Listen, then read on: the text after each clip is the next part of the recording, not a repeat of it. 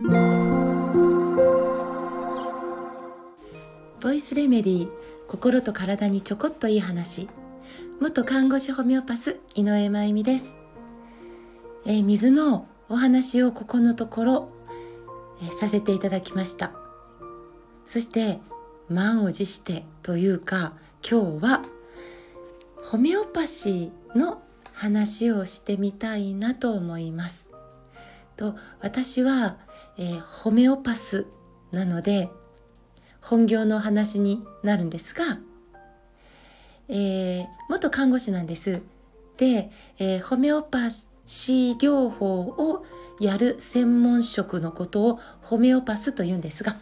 このホメオパスとなって、えー、今年で22年目になります多分日本では、まあ、フル株の方なのかなと思いますそれなのにいまだにホメオパシーのことを伝えようとする時に小さな緊張感がこう生まれるんですよね。ホメオパシーというものを伝えること自体がまあ難しいんですけどそれ以上に今のまだというか世の中の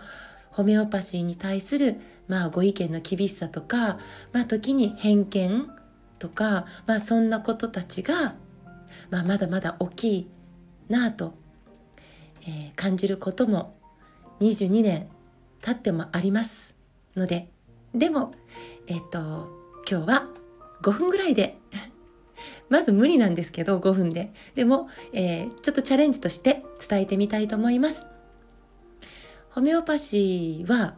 日本語に訳すと同種療法ってなるんです。えっ、ー、と漢字はまあ同種は同じ種類の同種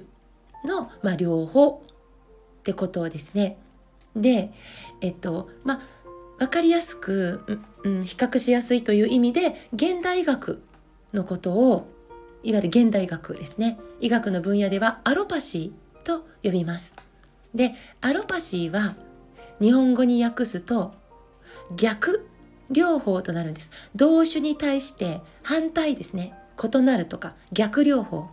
でこれどっちがいいとか悪いとか正しいとかなんかそういうことでは全くなくってその同じこの医学というものなんですけどその根底にある考え方が違うということかなと思ってます。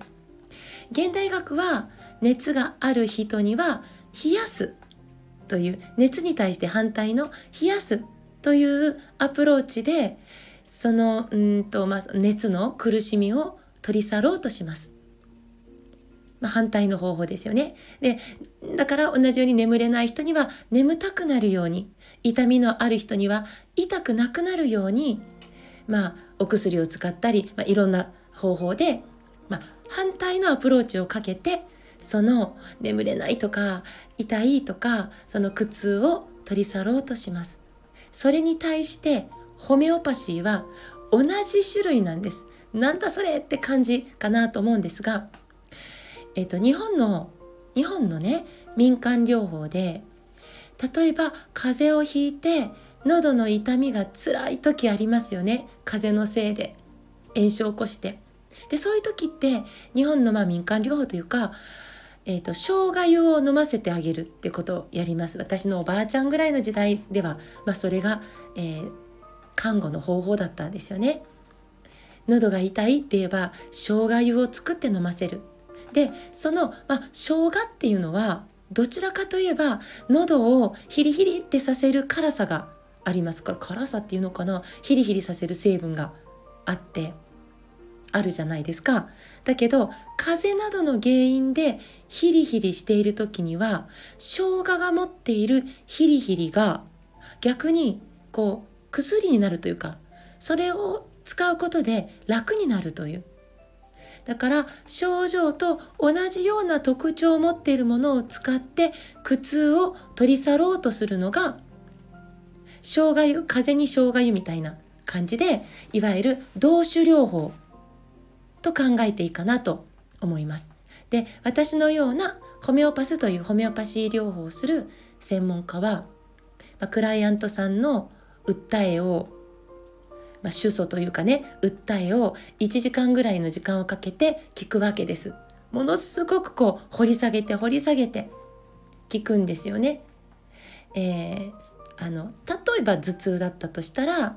どんな時にどの場所がどんな風に痛むんですかどうするとその痛みは悪化してどうすると楽になりますかそのあの細かいところをこう探っていくというかそしてその、えー、細かく、えー、こう掘り下げたその訴えに近い特徴を持っている、えー、レメディと呼ばれるものを探すのが仕事なんです。でレメディっていうのはそのほとんどが自然界にあるもので作られていて、まあ、液体のものだったり、えー、1直径1.5ミリぐらいの砂糖玉みたいな、えー、こっちの方よく見る機会があるかなと思うんですがこれ原料はハーブなどの植物とか石ですね。いわゆる鉱物とか蜂とか蛇とかまあ微生物とかなんです。もうまあ自然界にあるものが原料でものすごくたくさんの種類があるわけですよね。で例えば、えー、その原料になっているものの一つとしてトリカブト。って聞いたことあると思うんですがトリカブトにはトリカブトのカモミール菊にはカモミール菊ので鉱物のヒ素にはヒ素の水銀には水銀の蜂には蜂の個性、ね、時にそれ毒性と呼ばれたりすることもありますがもうもうほんとそれぞれが個性豊かなんですよね。健康な人がそれらを取りすぎた時にどんな症状が中毒症状として出てくるかこれがまずベースの大切な情報となるんです。ね、でクライアントさんの訴えとそして自然界にあるものが持っているその情報個性ですよね。それができるだけ近いものを探すんです。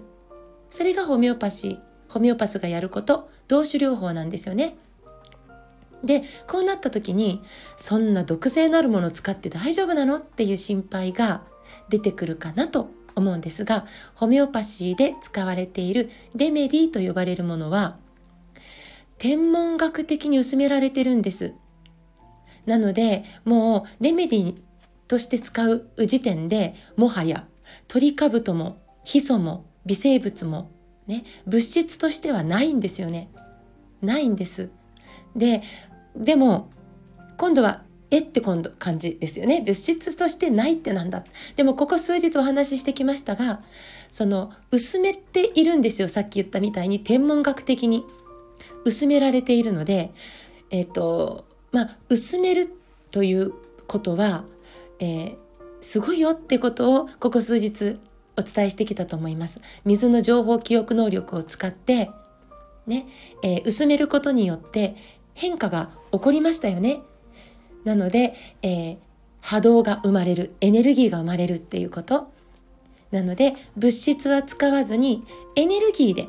アプローチするというのがホメオパシーなんです。一つ一つ異なるエネルギーをものすごく薄めることによってそっちの方をこう強めていくというか取り出すというかそのエネルギー的なアプローチなんですよ。これ500ごめんなさい違います。250年前にドイツで生まれた医学なんですけどもう私は最先端だなと思ってしまうのは私だけでしょうか。物質がないんです。どんなにもともとが毒物であったとしても物質がない。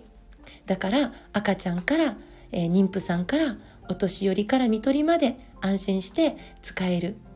えー、自然療法です。物質がないからね。そしてとてもエコロジーですね。ものすごく薄めるので、えー、わずかなものからたくさんのレメディーを作れる。という意味でも環境への負荷も、まあ、ほぼないと考えていいくらいかなと思ってます。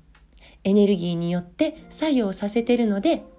何をしてるかというと、えー、自己注力に働きかけているというのがホメオパシーです。物質があることによって物質的な強制的なアプローチではなくて自己注力を揺さぶるっていうことですね、えー、私たちの体には100人の名医がいると医学の父ヒポクラテスは言いました。100人の名医とは自己注力のことです。ホメオパシーはその名医たちを目覚めさせる医学だなと私は思っています。やっぱりもう10分になりました。語り尽くせないですね。時間が足りません。通常は2時間半かけてお伝えしているんです。それでも足りないんですけどね。なんとなくホメオパシーってあそういうことってイメージしていただけていたら幸いです。またいつか、えー、付け加えたいことを、えー、お話ししたいなと思います。今日も最後まで聞いてくださってありがとうございます。また明日お会いしましょう。